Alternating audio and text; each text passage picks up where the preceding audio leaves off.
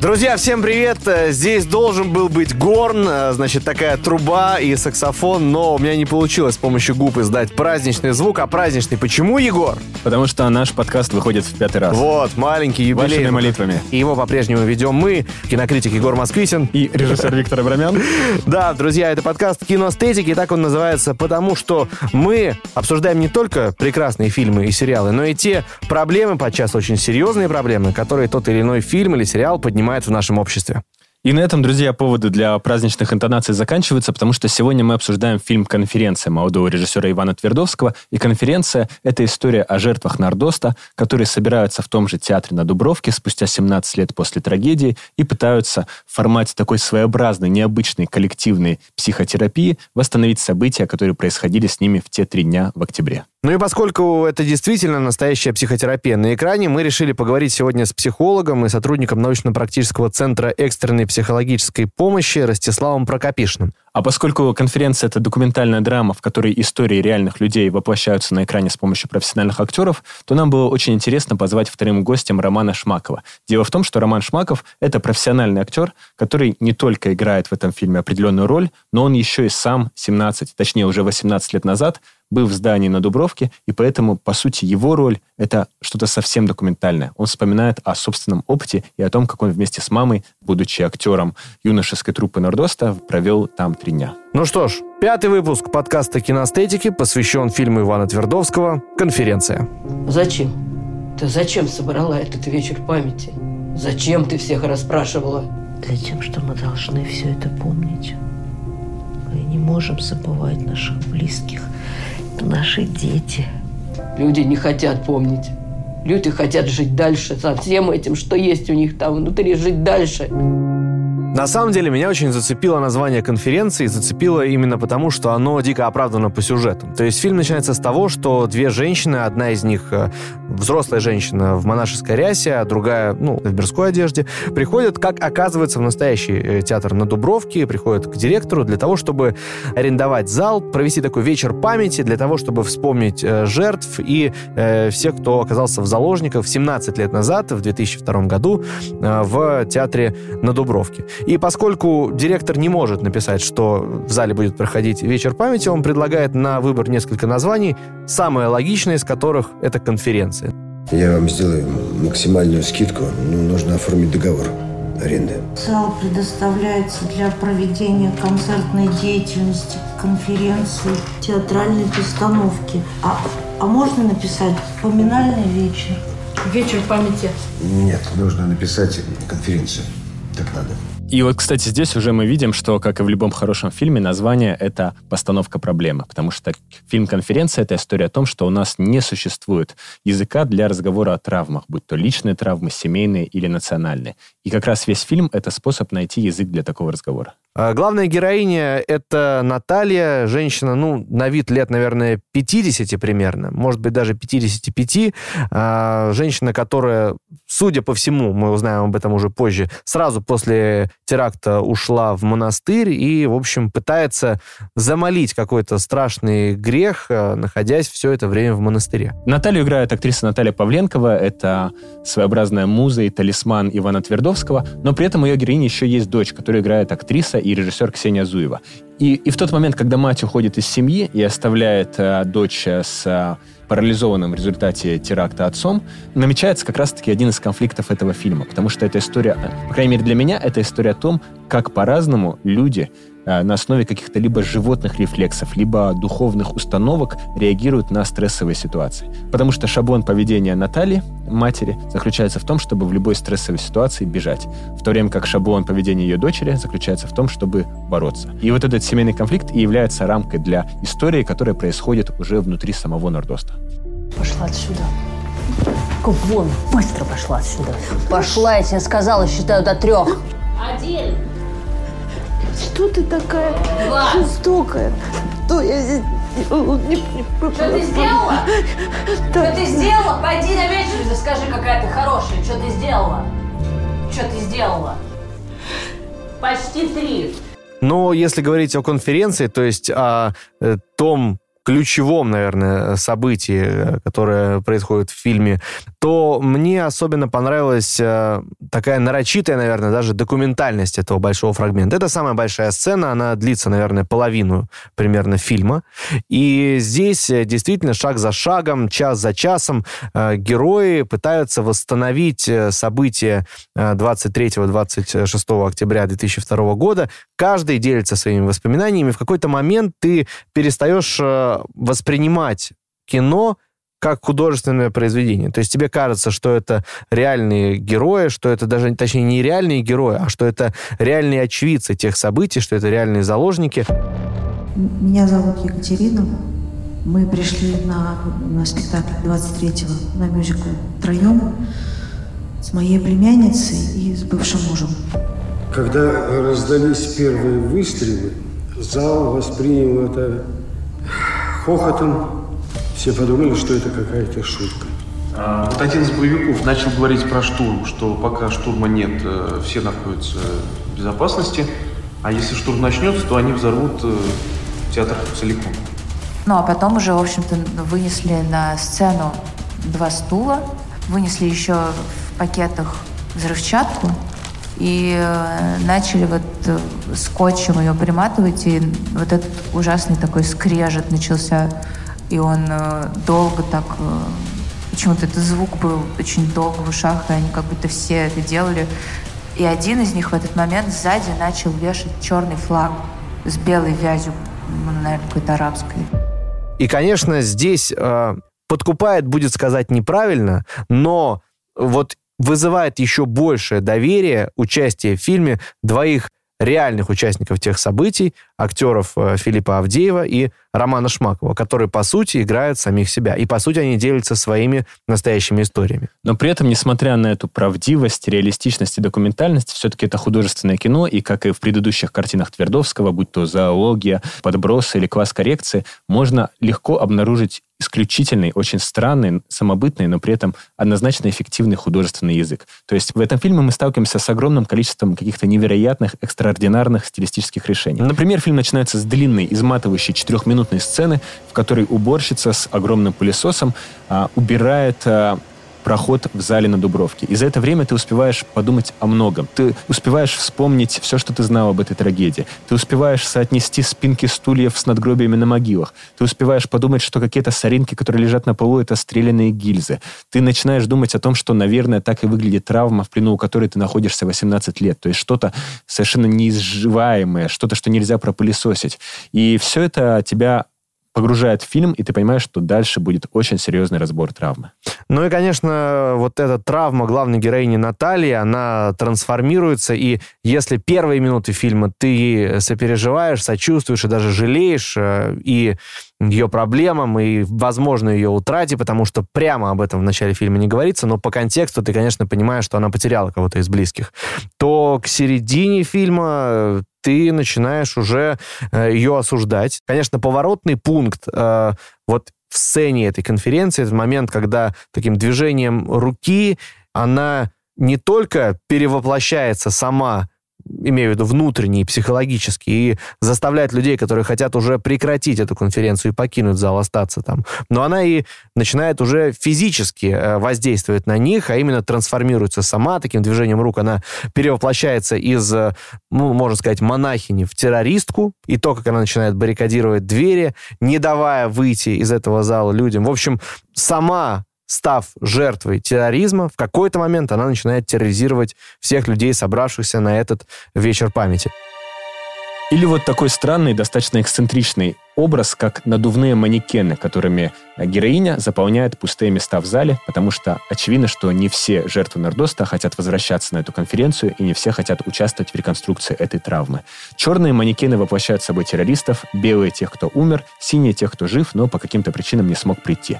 И Вроде бы это очень странно, а с другой стороны это такая метафора того, что человеческая оболочка — это образ, который можно наполнять какими-то смыслами. И при этом манекены, они бессловесны, поэтому это наполнение этот воздух, вместо них закачиваем внутрь мы. И интересно, что два настоящих актера, которые были в Нордосте, это Авдеев и Шмаков, они приходят на эту конференцию, один в синем, то есть в том цвете, который предназначен для живых, а другой в белом, то есть в цвете, предназначенном для мертвых. И в этот момент фильм как бы сообщает нам, что любой, кто был в Нордосте, он частично жив, частично мертв и пребывает вот в этом пограничном состоянии всю свою жизнь. Кто-то из зала такой, надо руки за голову. Типа. Я говорю, да, а зачем? Типа, это захват. Ты не понял? Типа, я говорю, нет, я не понял. Я даже удивлялся потом реакциям людей, которые с таким лицом на меня смотрели и говорили, страшно было, да? И я не знал, что им ответить. Ну, это какое-то запред... запредельное чувство. Это не страх, это что-то совсем другое. Может сложиться впечатление, что фильм полностью посвящен э, теракту и жертвам теракта, и последствиям теракта 2002 года. На самом деле это не так. На самом деле это все такие предлагаемые обстоятельства, а фильм-то о человеческих чувствах, о прощении, о любви, о страхе и о том, как э, страх, например, может быть сильнее любви, и о том, как одно чувство может перевешивать другое. И, наверное, именно поэтому фильм получил такую, ну, богатую фестивальную судьбу. Да, совсем недавно он взял главный приз на Международном кинофестивале в Риге. На кинотавре, где состоялась российская премьера, он взял приз за сценарий. До этого он взял приз, если не ошибаюсь, не молодежного э, жюри, но приз для молодых авторов. Он был в днях Венеции, э, в фестивале в Венеции, да? и он там вошел в тройку лучших фильмов наравне с «Китобоем», но в итоге главную награду получил «Китобой» Филиппа Юрьева, а в тройке... Который мы уже обсуждали. Который мы уже обсуждали. То есть вы делаете какой вывод? Мы обсуждаем лучшее в мире кино. Но поскольку наш подкаст не только кино, но и о реальных историях, которые за ним стоят, то сегодня хочется поговорить именно с людьми, которые пережили эту травму. И мы уже неоднократно говорили о том, что двое актеров, сыгравших э, в конференции, это э, актеры юношеской труппы Э, Нордоста, которые реально перенесли те события. Это Филипп Авдеев и Роман Шмаков. И э, поскольку Филипп Авдеев почти сразу оказался в гримерке, и спустя несколько часов, к счастью, спасся из театра на Дубровке, а Роман Шмаков в итоге провел все три дня э, в зале э, театра на Дубровке, мы решили, что, конечно, будет интересно пообщаться с Романом и понять, что конференция значит для него.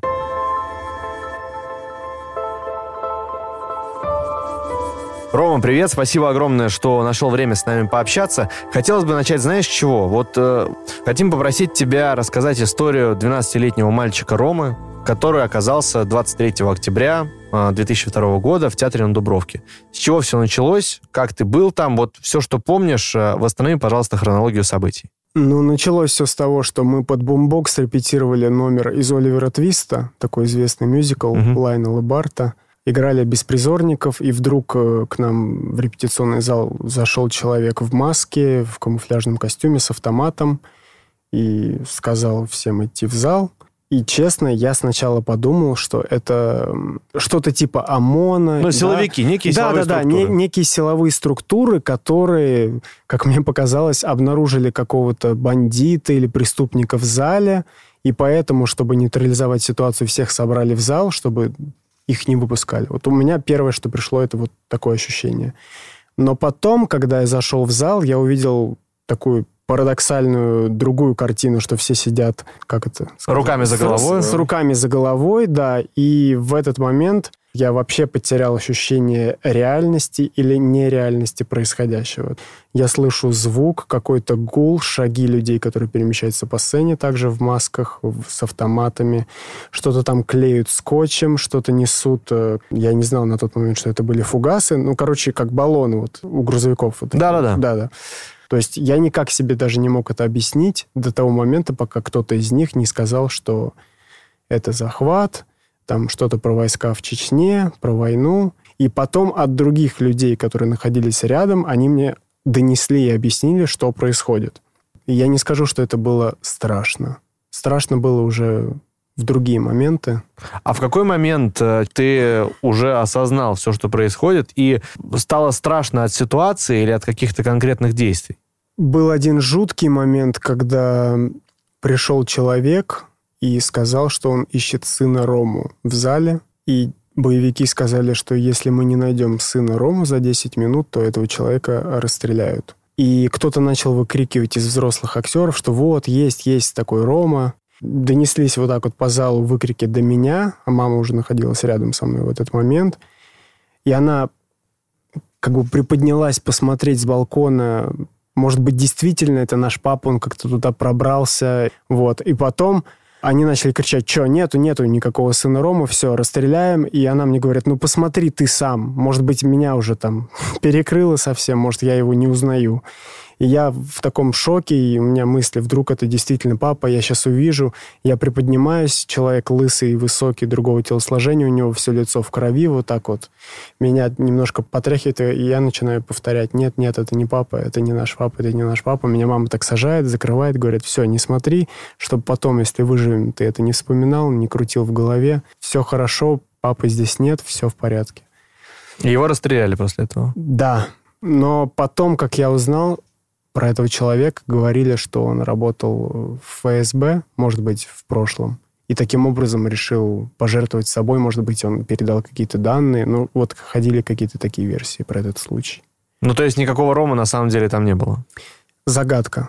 Ну, если бы он там был, наверняка он бы потом рассказывал эту историю, что его отец приходил, и его расстреляли, но этого ничего не было, поэтому в этом да, крайне, какая-то мистика. Крайне странно. Меньше мистика, но тем не менее, твоей мамы ведь не должно было быть э, в театре на Дубровке, но она оказалась там вот какое-то предчувствие материнское, или как это назвать вообще? Да, да, она потом рассказывала, она мыла посуду дома, и она не должна была приехать к тому времени, к которому она приехала. У нас должна была быть репетиция часов там до 10 вечера. И в полдевятого ее вдруг, пока она мыла посуду, что-то к ней пришло какое-то ощущение, что она прямо сейчас должна остановиться, собраться и поехать ко мне. И она говорила, что это действительно было необъяснимое ощущение, меня просто потянуло туда, к тебе. Она приехала, и как раз вот через 10 минут или 15 э, произошло то, что произошло, и туда, в том числе в те помещения закулисные, зашли, ее завели в зал. Вообще за те три дня, что вы провели в э, центре на Дубровке, как изменилось и изменилось ли твое отношение к боевикам?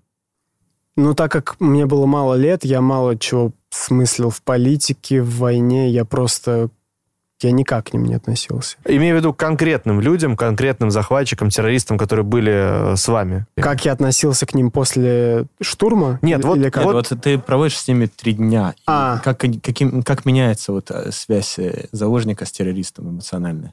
Во-первых, я не знал, чем это все закончится, и мне не было страшно, что там мы все умрем и взорвемся, и я об этом не думал. У меня не было сомнений почему-то, что я останусь жив. Ты рассказывал, что вообще террористы вели себя очень нехарактерно, очень так э, нестандартно, странно для террористов. То есть, э, когда ты сидел, и за твоей спиной сидел террорист, и у него в руках был автомат, э, ты попросил убрать его ствол, потому что он был направлен в твою сторону, и он ответил, да-да, конечно, и действительно убрал. А, когда ты закашлял, и твоя мама услышала, то тоже без каких-то там проблем э, террористы согласились тебя отвезти к маме, чтобы вы э, были вместе. И э, когда вы шли обратно, то даже тебе передали шоколадки для ребят и сказали, вот, мол, раздай ребятам. Ну, помимо этого, насколько мы знаем, у вас еще был очень странный разговор с террористом, пока вы шли к маме. О чем вы говорили? У нас был разговор о том, он сказал, что он видел спектакль, видел меня в этом спектакле, и сказал, что ему понравилось, как я играл, и спросил меня, буду ли я сниматься в боевиках про чеченских военных, когда вырасту. И я сказал, не знаю, все возможно.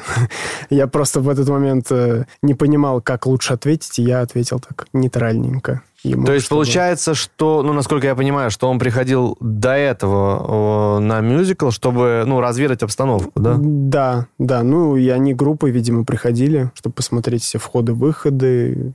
В общем, у меня с ними не было никакой эмоциональной связи. То есть я их воспринимал как часть ситуации, которая происходит.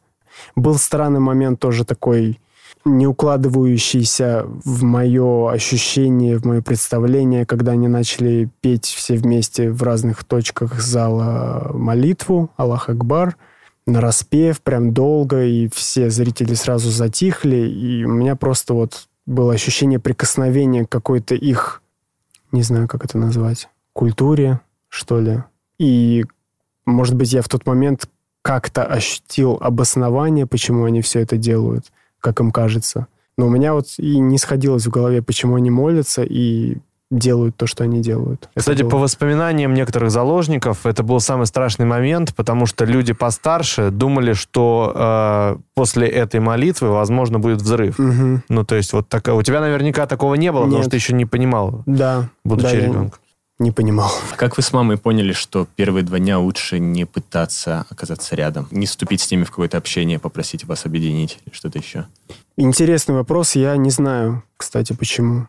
Я знаю, почему она в итоге ко мне пришла, потому что э, мой отец был так или иначе приближен к источнику информации, связанному с какими-то действиями в отношении там, этой ситуации. И он позвонил ей, потому что они многих просили звонить на работу, чтобы собирали людей на митинги, там, чтобы... Остановили войну в Чечне, да. И вот папа ей сказал, что у меня по ощущению будет штурм, так что всеми способами иди туда, кроме, бери его за руку, будь рядом. Потому А что папа служил, он э, был нет, в военных компаниях, нет? нет, он не служил, он просто как-то он был связан с теми, кто работал в штабе. Мгм.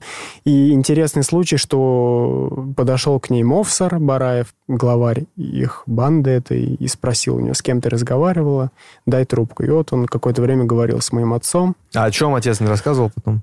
Суть разговора была в том, что он предлагал вместо меня себя, и он сказал, где ты работаешь, где ФСБ, где... Он подозревал, что он работает в каких-то силовых структурах, но он сказал, нет, у меня просто сидит там сын, давай я приду вместо него. Вот такой был разговор. И после этого случая, после этого разговора, как-то она договорилась, чтобы ее перевели ко мне на балкон, чтобы она была рядом. А вот, кстати, в статье на Меле ты говоришь, что в момент штурма мама вдруг нашла где-то мокрую тряпку и приложила ее к твоему лицу. Можно предположить, что это та информация, которую она получила во время разговора с отцом. Это было интуитивно, да. она говорила, что это было абсолютно интуитивно, просто стало невыносимо сложно дышать, и она смочила эту ткань, мне приложила, а я в тот момент как раз засыпал и долго не мог заснуть, и я вот только-только заснул, и просыпаюсь от этой мокрой ткани, и пытаюсь убрать ее руку с этой тряпкой, говорю, не надо, убери, убери, она говорит, надо, надо, и сует мне это в нос, это вот было последнее такое воспоминание перед тем, как я уже очнулся в А в автобусе. принципе, что ты помнишь об эвакуации и о штурме? То есть о штурме, судя по всему, ничего. Ничего. А об эвакуации? Вот мокрая тряпка, а потом гул автобуса, и я валяюсь на полу этого автобуса в лужах. У меня мокрое такое ощущение, холодное, у меня задрата футболка, я без обуви, потому что обувь я снял в зале, я был в носках. И у меня было такое зябкое, беспомощное состояние, неприятное. Вот эти поручни автобуса, как сейчас помню, пол в крапинку. И я поворачиваю голову и вижу знакомого человека. Это был актер Андрей Субботин, который тоже находился там. Я спросил, где мы, что происходит. Он говорит, он с такими ошалевшими глазами говорит, не знаю, не знаю, не знаю. Вот мы подъезжаем к больнице, и там уже врачи врываются в автобус, говорят, милые, дорогие, кто может идти своими ногами, идите. Пожалуйста, нам есть кого нести. И я как-то приподнимаюсь и в этих носках по лужам, потому что шел сильный дождь в тот момент. э, Меня кто-то взял под руки, и по пути я несколько раз там тошнило очень сильно, невыносимо. И вот пошли до больницы, меня посадили на стул, и я ждал, пока меня уже определят в какую-то палату. Я предлагаю, прежде чем перейти к э, последствиям э, того, что случилось э, в театре на Дубровке, вот еще какой момент обсудить. В фильме, как показалось лично мне, я думаю, что кто-то согласится с этим, террористы показаны очень человечными.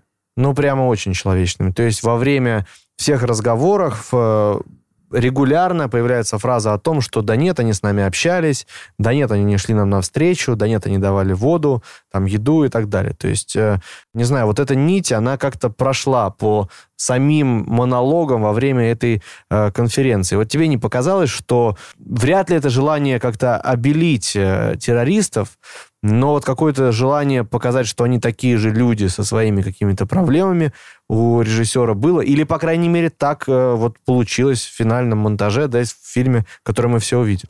Зрителей было 900, и у каждого из них на момент э, происходящих событий абсолютно разная история, разная степень зрелости, разное понимание вещей, поэтому каждый из них воспринимал террористов по-разному. И я не думаю, что была задача как-то их обелить или сделать их более человечными, потому что среди них были и более человечные, были и более неприятные, жесткие, были те, которые орали матом со сцены и называли нас всякими непристойными словами и угрожали. То есть они были абсолютно разные. Поэтому, может быть, так случилось, что Ваня, когда брал интервью для материалов к фильму у людей, с которыми он общался, угу. так, так получилось, что те люди конкретно контактировали с террористами, которые были более человечными. А те люди, которые контактировали с какими-то жесткими чуваками, у них Ваня, может быть, не взял интервью или не нашел таких заложников бывших. Э, Еще один момент, который, конечно, и интересует, и беспокоит одновременно всех. Непонимание того, что случилось в момент штурма. Ну, то есть все знают, что был пущен газ, все знают, что был штурм, и все знают, что не было большого взрыва. При этом абсолютно точно понятно, что для того, чтобы э, запустить вот этот процесс детонации, не нужно пяти минут, нужна одна секунда. Нужна команда. Нужна команда. Вот угу. э, есть понимание, почему этого не произошло? Вот у тебя свое. Понятно, что нет объективной позиции, но есть личная наверняка. Позиции у меня нет, но у меня есть несколько версий, которые до меня дошли. Одна из них состоит в том, что они не планировали взрываться там и оставить свою жизнь, потому что вроде как у них была сменная одежда и обувь, и они хотели все это провернуть и свалить. Возможно, поэтому, так как все пошло не по их плану, и женщины с поясами ждали команду, они могли только по команде сдетонировать свои бомбы. Если бы хотя бы одна из них это сделала, то там бы все по цепной реакции пошло дальше. Но нет, команды не прозвучало, потому что пошла перестрелка, поэтому я думаю, что просто все пошло не, не по их плану. Самая большая загадка этой операции, э, что это был за газ. До сих пор он держится в секрете, и до сих пор никто не знает, что это была за смесь, э, насколько она была опасна или безопасна. У тебя вообще были какие-то последствия вот э, этого газа? Я думаю, что в моем случае это нанесло общий вред иммунитету, потому что какое-то время бывали заболевания типа ангины, там, атита, ну вот что-то выходило. Регулярно, да? Как, как будто бы вследствие этого газа что-то накопилось, законсервировалось в организме. И не могу сказать, что у меня развились из-за этого какие-то там серьезные заболевания или проблемы с организмом. Но в отношении опасности этого газа, как я тоже потом узнавал, что пострадали в большинстве люди, которые на тот момент были больны, у которых был ослаблен иммунитет, и те люди, которые очень много испытывали стресса в те дни. Вот был друг Арсений, который погиб. Он очень боялся, он переживал, очень близко это воспринял все, и он плохо себя чувствовал, заболел чем-то в зале. У него был ослаблен иммунитет, и у Кристины также началась э, какая-то то ли пневмония, то ли бронхит, она кашляла так тяжело. И вот у людей, у которых уже были какие-то проблемы, так сыграло, но я не знаю, можно ли было как-то предугадать или нейтрализовать такой опасный момент. Ты упомянул Арсения Кристину, это мальчик и девочка из детской труппы Нордоста, которые погибли во время теракта. Можешь рассказать, как в дальнейшем сложилась судьба вот именно этого юношеского состава? То есть продолжили ли ребята играть или многие из них ушли из профессии?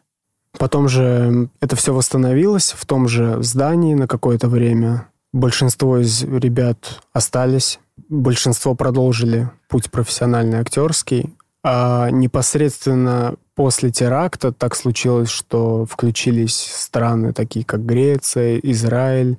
Они пригласили нас к себе всей группой вместе со старшими. Мы вот всем коллективом ездили в Израиль, встречались там даже со всякими политиками, там, с президентом Греции мы встречались, например, ужинали, и нам показывали экскурсии. То есть с нами происходил процесс реабилитации, так сказать, психологи и прочее. В ходе этой реабилитации у психологов или тех, кто вас звал, была идея, что вы должны сыграть это все снова, сам спектакль? Или такого, к счастью, не было? Вообще эта новость не сразу возникла. Она я не помню, как эта новость ко мне пришла, что мюзикл возрождается и будет опять играться в том же здании. А что ты почувствовал, отдохнуть. когда эта новость появилась? Ты подумал, это нужно сделать или это странно?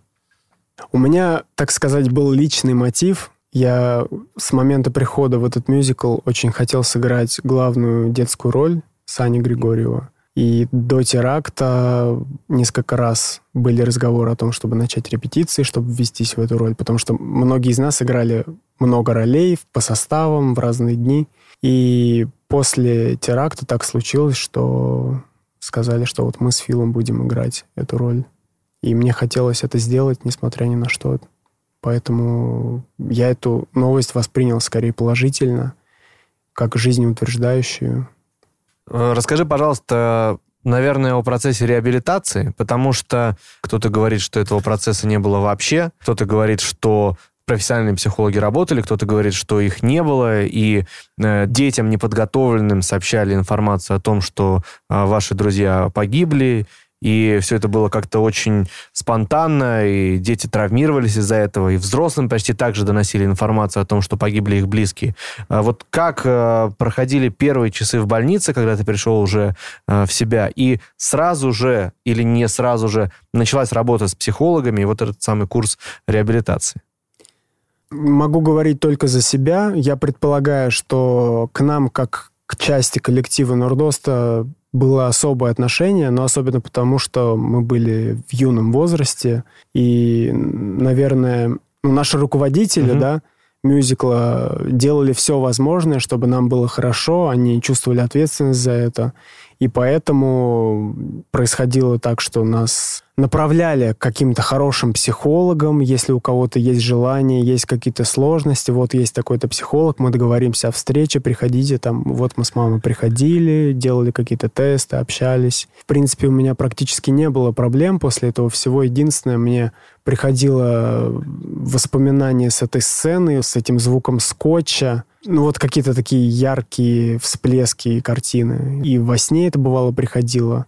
Такое жуткое, неприятное ощущение. И, как неудивительно, поработав с психологом, мы поделали какие-то упражнения, и это воспоминание стерлось. То есть оно перестало приходить. Кстати, интересно, что вот за упражнение? Я вот просто из тех людей, вот кто, к сожалению или к счастью, вообще с трудом верит в то, что психологи помогают, хотя понимаю, что они реально могут помочь. Вот что за упражнение, условно, можно делать, чтобы стереть из памяти какое-то тяжелое такое воспоминание? А, из того, что я запомнил, она говорит, представь, вот восстанови в точности, насколько возможно, картину, которая к тебе приходит, и сначала убери из нее звук, который ты слышишь, представь, что все происходит, но без звука, просто угу. ходящие вот эти вот силуэты. Теперь убери свет оттуда, а теперь представь, что все это водружается в такой воздушный шарик любого цвета, какой тебе нравится. Этот шарик лопается, и ничего не остается. И вот проделал это несколько раз. Я помню, вот такое упражнение я делал. И ты прям увидел перед глазами, как он лопается? Да, да, да. И у меня, когда только эта картинка заходила, она только заходила, она так раз и лопалась, как воздушный шарик, и все. Вот такое вот упражнение Ничего любопытное. Себе. А, раз ты говоришь, что ты продолжил играть на Нордосте, то, наверное, когда вы оказались на съемочной площадке этого фильма, не возникло какого-то вот этого страшного эффекта воспоминания, узнавания? Или все-таки это было? Когда в момент съемок? Да. В кино, да? Да. А в момент съемок я до этого момента не был там несколько лет. И самое удивительное чувство было, что практически ничего не изменилось внутри во всех закулисных пространствах, гримерках все осталось в такой э, полуразрушенной обстановке. Ощущений было больше, конечно, в момент съемок в зале. И наблюдать вот эту многогранность и многомерность вот этих ощущений, что я как человек, который там находился, я как актер, который снимается в этом фильме, я как человек, который наблюдает за тем, как люди, которые играют людей, которые были там, произносят этот текст, и они же как актеры, как они это присваивают, как они сами к этому относятся. То есть вот там много очень было интересных механизмов для наблюдения и, конечно, знаковость этого места. Могу сказать, что было общее такое целостное ощущение, похожее на то, что происходило, когда я только зашел в зал и увидел вот эту картину. Такое ощущение, со мной ли это происходит или нет. А вот расскажи, пожалуйста, о том, как отличалась работа режиссера с тобой и Филиппом от работы с другими актерами. Потому что, с одной стороны, у, у тех актеров у них были монологи, которые им были написаны в сценарии. Mm-hmm. Но вы, наверное, же сами могли выбрать ту часть своего опыта, которую рассказать. Но да. при этом это нужно было встроить в общую драматургию как-то. Мы договорились, что это будет нечто отдельное, потому что мы обсудили с Филом и Ваней, что навряд ли мы стали бы сами поднимать руку и что-то рассказывать. И придумали так, что Наташа, заметив, что мы в основном наблюдаем, молчим, ничего не комментируем, э, подошла к нам сама и начала с нами вести диалог. И вот до этого момента мы договорились, что вот то, как она зайдет к нам, какие вопросы будет задавать, вот так и будет сцена разворачиваться, никакой текст мы не будем столбить, не, не будем выбирать никаких тем определенных, на которые мы с ней будем общаться. То есть это будет полная импровизация в настоящем моменте. И потом он будет сам решать, что с этим делать. В итоге получилась 15-минутная сцена без перерыва нашего разговора. И часть этой сцены, которую Ваня потом в итоге в монтаже разделил, это была одна сцена. И Наташа тоже что-то спрашивала. Э, закончился она очень тепло, мы с ней обнялись. Это получилось. все правильно понимаю, что с одного дубля было снято да, и все? Да, да. И остальные три ночи вы ну, сидели как Сидели, присутствовали. Массовка, что Да, да, присутствовали когда смотришь на актеров, которые исполняют эти докодраматические э, монологи или диалоги, а, то вы с Филиппом очень сильно выделяетесь. И не только потому, что мы уже знаем, что вы там были, да, но и потому, что как-то вы ведете себя немного иначе в кадре, то есть у вас какая-то ирония друг к другу возникает э, и так далее. Улыбки. Улыбки у единственных да, вообще, да. Небольшая легкость. Как ты можешь это объяснить? Ну, нас с Филом соединяет, во-первых, очень длительные близкие отношения. Вот с того времени, как мы познакомились в Нордосте, мы до сих пор с ним общаемся, дружим. У нас очень близкая судьба, так сказать, учились вместе и много-много всего. Сейчас оба служите в Гоголь-центре? Ну, я уже не совсем служу, я не в штате сейчас, угу. я в каких-то выборочных спектаклях участвую. Вот. И поэтому для нас с ним обсуждение этой ситуации не является единственной точкой нашего соприкосновения. То есть в любом случае, когда мы с ним находимся рядом, мы настолько много вместе пережили разных впечатлений, поэтому те улыбки и ирония, которые возникали в кадре, они могли вообще не относиться даже к тому, что произносилось в тот момент. Потому что в те дни, когда мы снимались, эти четыре ночи подряд, четыре ночные смены у нас были в зале, мы с ним впервые за долгое время вообще столько общались. Это такой был подарок для нас. Ну вот, э, продолжая немного тему психологии, как тебе кажется, вот та форма, э, которую э, нашел в фильме «Конференция» Иван Твердовский, да, то есть когда героиня собирает всех в одном зале и вот так постепенно, шаг за шагом пытается восстановить события тех дней, она вообще может реально помочь? То есть она эффективна или наоборот пагубна? Как ты думаешь, если бы такая практика произошла действительно конференции, как бы на самом деле разворачивалась эта встреча? Я думаю, что героиня Натальи делала это в первую очередь для себя, чтобы исцелиться. Потому что очевидно, что это ее личная боль, которую она 17 лет не может с ней ничего сделать и разрешить внутренне. А как ты сам для себя объясняешь свою мотивацию сняться в этом фильме? Это личная терапия, творческая задача? Может быть, ты сопротивлялся этому предложению сначала? Или наоборот, тебе захотелось поучаствовать, как только ты узнал об идее? Мне предложил Фил. Он сказал, что Ваня хочет делать такой проект и нужно ему помочь, потому что он помощи ни от кого не может получить, потому что многие отказывались помогать, потому что тема такая достаточно неоднозначная, может быть, в какой-то степени запретная, поэтому крупный продюсер, возможно, по этой причине не могли помочь в этом ему. И я сказал, да, конечно, пусть он пришлет мне сценарий, потом мы стали общаться уже с Ваней, и для меня было важно, какой сценарий. Когда я прочитал сценарий, я постарался его прочитать максимально непредвзято, не как участник тех событий, а как просто... Актер. Человек, как актер, да, как, как режиссер, как человек искусства. И сценарий меня тронул, он мне показался достоверным. Я чувствовал в этом сценарии силу и потенциальную возможность действительно быть хорошим фильмом. И Потом, когда я встретился с Ваней, в разговоре с ним я почувствовал, что он искренне этого хочет. Это его настоящее намерение сделать про это и сделать хорошо. Я просто не мог э, в этом не поучаствовать. Как ты для себя объясняешь, почему люди отказывались помогать и почему эта тема считается запретной? Ну, если посмотреть на тенденцию отношения к подобного рода событиям, то постепенно стирается значимость этих событий в жизни страны, и это, в принципе, с одной стороны, естественно, потому что жизнь идет дальше. Да, у каждого свои интересы, все меняется постоянно. Но, с другой стороны, почему бы и не осветить это вновь, если возникает какой-то интерес? А я думаю, что сложности возникли с тем, что очень много версий относительно того, почему это вообще произошло, кто за этим стоит, относительно того, что многие из тех, кто потерял кого-то в зале или из тех, кто находился там, и они озлобились после этой истории, винили там государство. Кто-то говорил, что это вообще государство все это сделало и сыграло такой спектакль. То есть очень много версий, и, возможно, люди не хотели просто прочитать сценарий и понять, что там вообще не про политику, может быть, у них такая красная тряпка. Нордост, все, нет, это не ко мне. Ну, потому что если ты читаешь сценарий, ты видишь, что это просто фильм про любовь, во-первых. А Нордост взят как общая тема, как повод поговорить о любви, как повод поговорить о, об исцелении. Вот, я увидел в этом именно эти главные мотивы. Если бы я увидел, что это вот про Нордост, если бы там в кадрах должны были присутствовать там террористы, вот эти события в зале, может быть, я бы отказался и не понимал, зачем это нужно делать. Но в контексте того, как это сделал Иван, я, честно, даже не могу не могу понять и оценить позицию людей, которые отказывали ему в этом, потому что сценарий действительно хороший.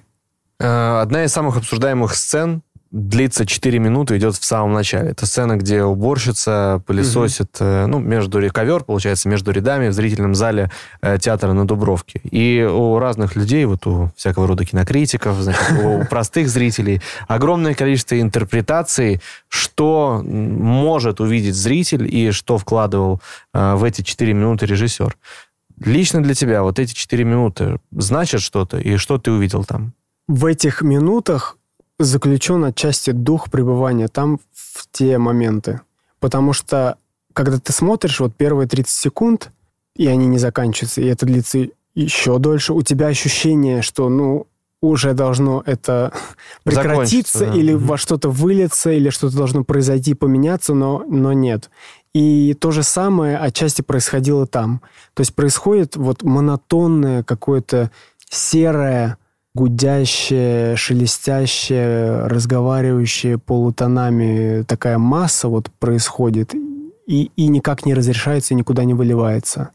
То есть просто вот она это делает, и это ни к чему не обязывает, никуда не ведет, и непонятно, что будет дальше. И вот, может быть, он, это я сейчас так рассуждаю, может быть, он вложил в эти четыре минуты основное состояние главной героини – потому что после просмотра фильма у меня было ощущение вот ее вот этой неразрешимости и невозможности себя простить, и может быть, вот это ощущение безысходности из этого кадра, никуда не уйти, ты уже смотришь фильм, вынужден это смотреть. Вот такое.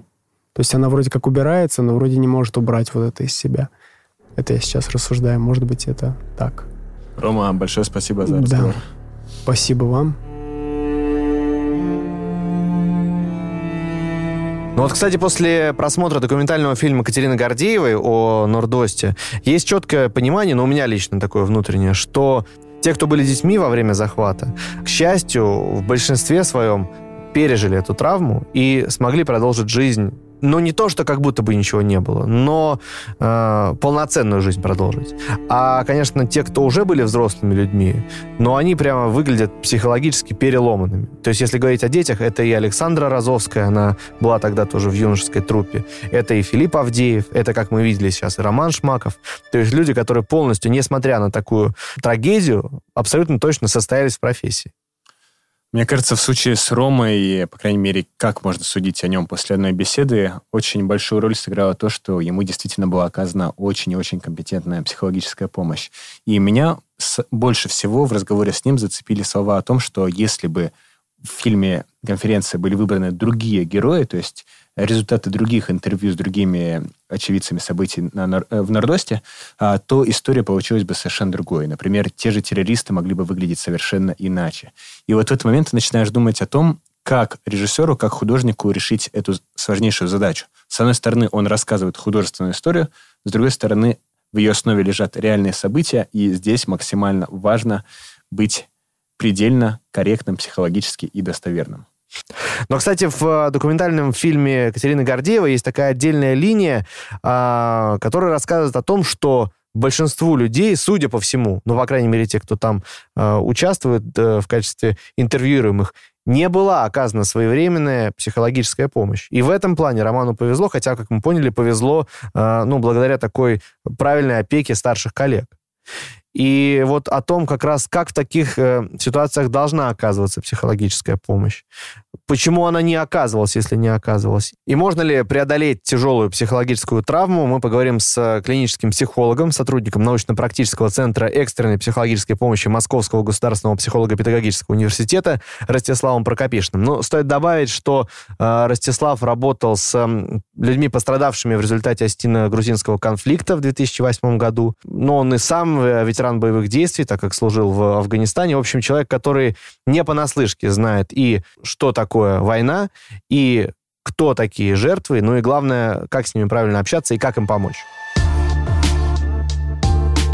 Ну что, друзья, сейчас, мне кажется, начинается самое интересное, потому что мы тут э, с Егором пели оды любви фильму «Конференция». Ну, теоретизировали. Теоретизировали, да, говорили о том, как все это интересно, глубоко и документально, но сейчас к нам присоединяется человек, который с трудом говорит, это для него была прямо работа, посмотреть фильм, потому что не поверил он, кстати, никому из героев, кроме Романа Шмакова, Филиппа Авдеева, то есть кроме тех людей, которые реально были в том зале 18 лет назад. Итак, к нам присоединяется психолог, сотрудник научно-практического центра экстренной психологической помощи Московского государственного психолого-педагогического университета Ростислав Прокопишин. Ростислав, здравствуйте, спасибо, что пришли к нам. Здравствуйте. здравствуйте.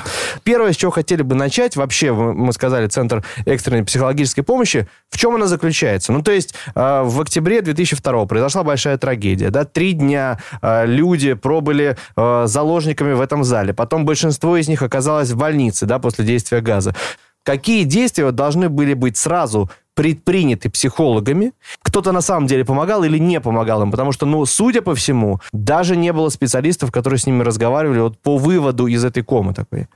Это заблуждение, потому что психологи специалисты были, но, увы, вдруг оказалось, что психоанализ не работает. То есть приехали психотерапевты, которые начали работать с травмой, то есть с травмированными людьми, как с обычными клиентами. То есть просто не знали, что нужно делать, чтобы помочь конкретному ребенку или даже взрослому человеку, правильно? Да, ну не то чтобы не знали, было слишком много подходов. А этот раздел относится, увы, к военной психологии.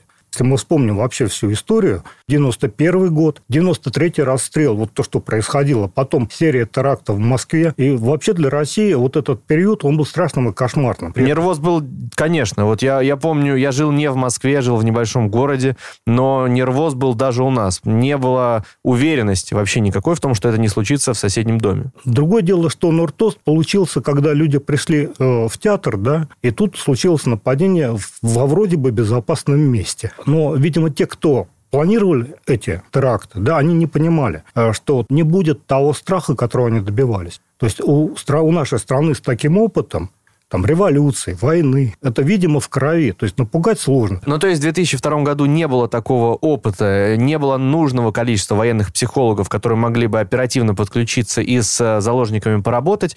И э, все-таки сейчас есть понимание, вот как с такими людьми работать, ну, то есть я понимаю, что в двух словах это не объяснишь, но тем не менее. Конечно, есть. Сейчас этим занимается МЧС. Там есть психологическая служба великолепная совершенно, которую возглавляла сейчас, не знаю кто, Юлия Шойгу.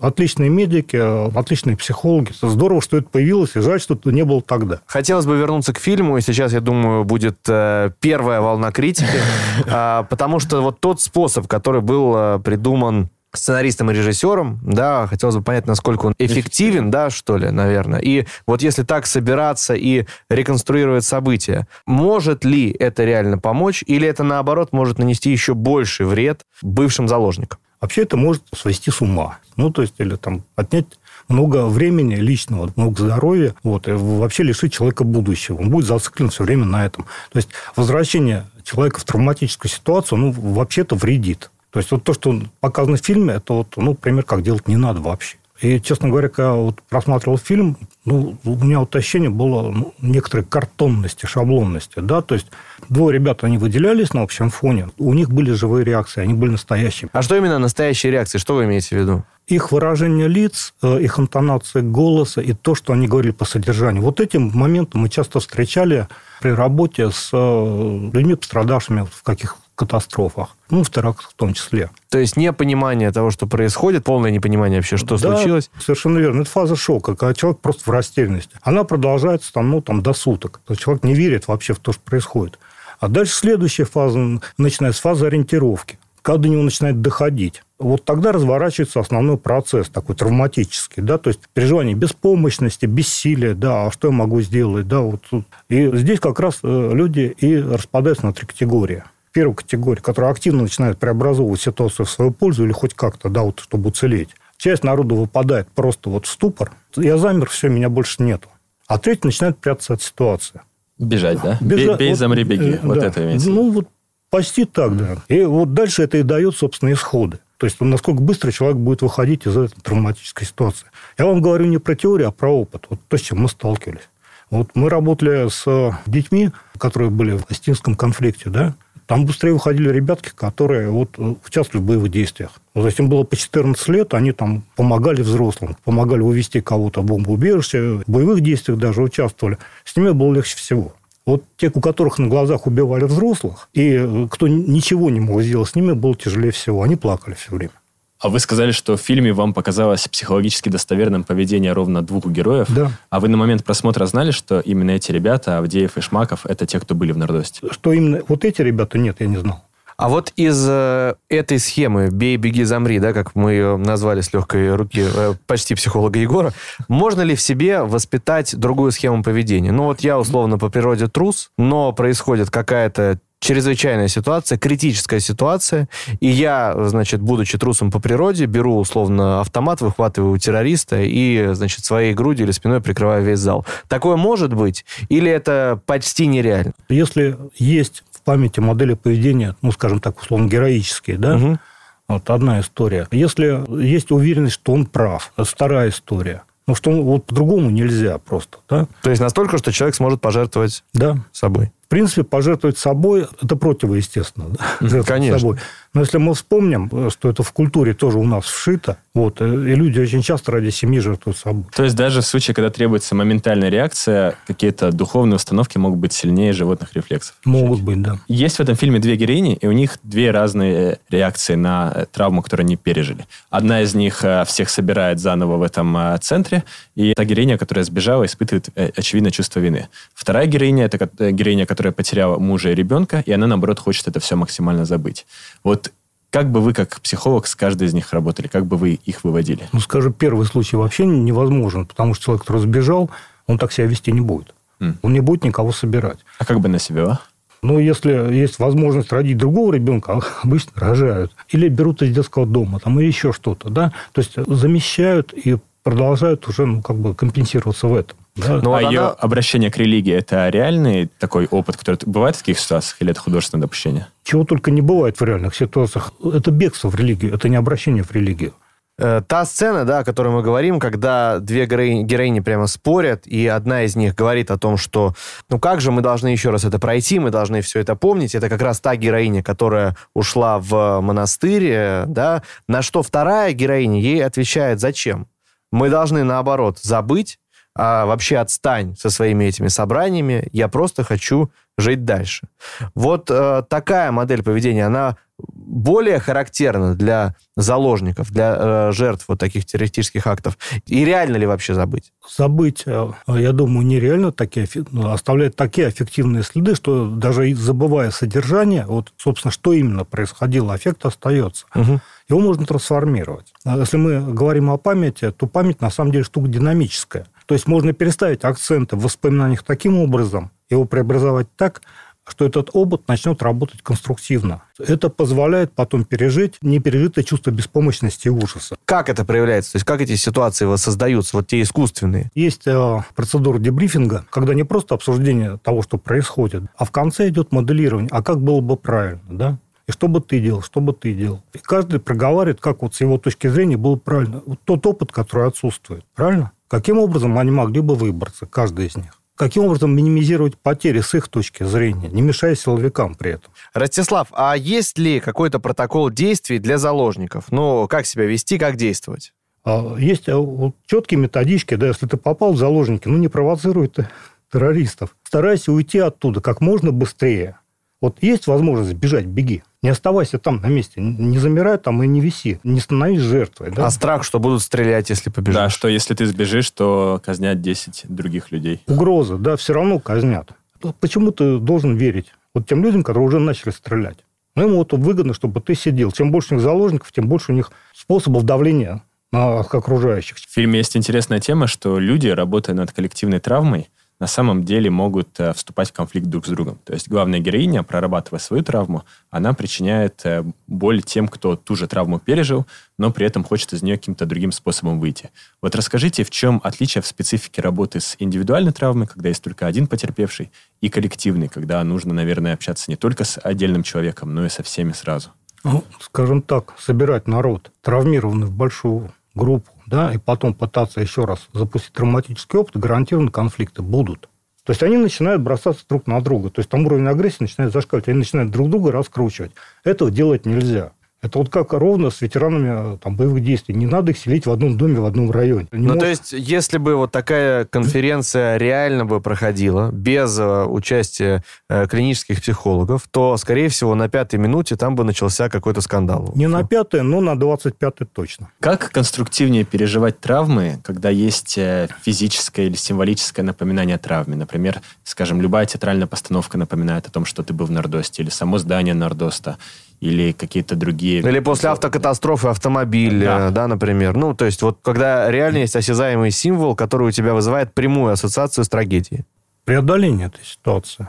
Вот конструктивный выход преодоления этой ситуации, когда он не становится уже ну, не такой значимый, да, и не такой пугающий. Ну, то есть, э, правильно я понимаю, что нужно с какими-то близкими людьми пытаться ходить в театр, условно, э, совершать автомобильные поездки. Ну, имея в виду, вот, э, если есть какой-то символ, то нужно бороться, как сказали бы в народе, клин клином вышибают. Или нет? Не всегда так лучше работать специалисты, которые умеют работать. Не все специалисты, увы, умеют работать с травмами. И, кстати, э, достаточно много среди психиатров, медиков. Там вообще другой жанр работы. Там работа с помощью психоактивных веществ. Там, за первые там, несколько дней травмы кристаллизуются. А вот если они успевают медикаменты дать, там, провести психотерапевтические процессы, там, подключить психологов еще, риск потом, скажем, что эта травма развернется в серьезную проблему, у человека резко снижается. А кто помогает психологам, которые помогают людям? А, хороший вопрос, на самом деле, потому что очень много как бы выгоревших специалистов, Обычно есть у психолога свои психологи-супервизоры, но это не у всех. Вот у нас на телефоне доверия есть такая супервизорская группа, где вот людям легче становится, ну, потому что они постоянно там в потоке сидят, вот это, негативных ситуаций, которые надо решить еще дистантно по телефону, еще с неизвестным исходом. А когда вы сказали, что супервизоры не у всех, вы имели в виду, что это какая-то привилегия или многие отказываются от их услуг? Ну, немногие, да, но есть люди, которым еще супервизора надо подыскать не подпустит к себе. Да? А у вас есть супервизор? У меня нет супервизора. То есть у меня другие способы выхода из ситуации. Расскажите какой-нибудь один? Ну, один да. просто на какое-то время прекращать работу, прекращать э, вести приемы и приходить в себя. Ну, а в принципе это традиционный спорт-туризм. Понятно. Спасибо.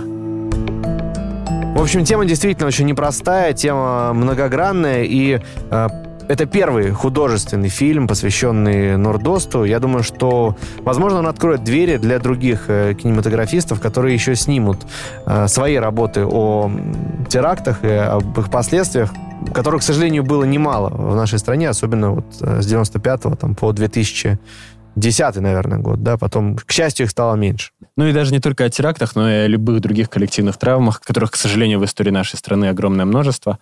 Ну, а мы закончим наш подкаст традиционно. В конце каждого выпуска мы вместе с гостями советуем вам другие фильмы, на смежную тему. И, наверное, эту тему мы сегодня сформулируем как реабилитация после травмы. И давайте я начну. Фильм, который я очень хочу всем посоветовать, это немецкая картина «Самая прекрасная пара», которую показывали год назад на кинофестивале в Берлине. Это история о супругах из Германии, которые отправляются куда-то на Средиземное море, чтобы провести каникулы, и там они подвергаются групповому изнасилованию. И после этого каждый из них по-своему, и оба они сообща, пытаются реабилитироваться, то есть получить психологическую поддержку и проходит время, и у них действительно есть успехи, и они женятся, но в какой-то момент э, мужчина из этой пары на остановке в Берлине встречает одного из насильников. И у него появляется идея отомстить. Он делится этим желанием с супругой, и они вместе включаются в очень опасную, непредсказуемую игру. Но это не какой-то такой манипулятивный триллер о насилии и о возмездии, а очень деликатная, сложная история о том,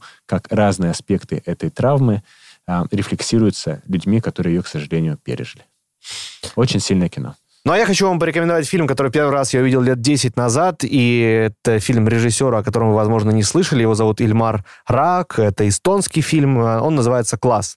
Это история о буллинге, и там есть два главных героя. Один из них э, новичок в классе, рубаха парень, который, в общем, очень правильный, воспитанный, позитивный, нравится девчонкам и вызывает уважение у всех одноклассников. А другой главный герой — это такой ботаник, который терпит унижение, причем ежедневный буллинг, и несмотря на то, что его отец э, такой милитари мэн, э, сильный, волевой, у которого хранится все оружие, мне кажется, в городе, э, огнестрельное имею в виду, его сын все равно не сообщает о проблеме, носит в себе и терпит эти ежедневные издевательства. Но в какой-то момент наш рубаха-парень решает помочь, решает заступиться и сам становится жертвой буллинга. Ну и тут уже начинается все самое интересное.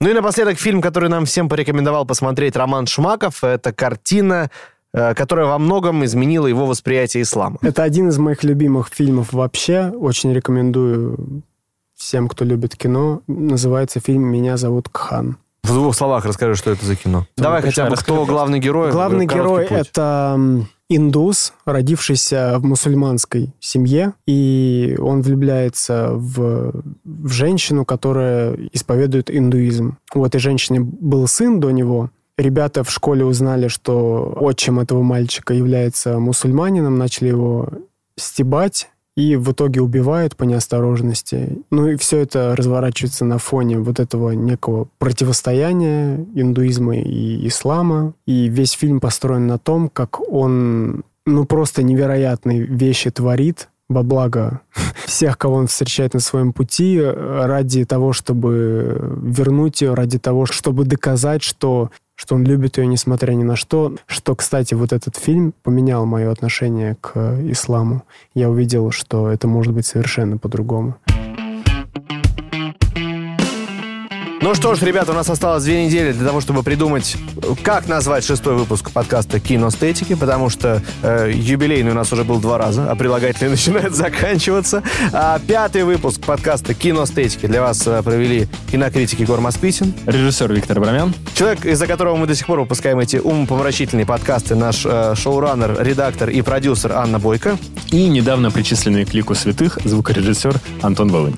Все, ребят, обязательно подпишитесь, пожалуйста, на наш подкаст. И вот эти вот звездочки, пожалуйста, выставляйте там. Уточню, что нужно ставить обязательно 5 звезд, потому что однажды мы попросили об, об оценке маму, и она поставила единицу. А я попросил 5 звезд у отца, и он поставил бутылку на стол. Так что, ребят, все, прощаемся. Вряд ли мы вам подняли настроение, но надеемся, что заинтересовали. Пока.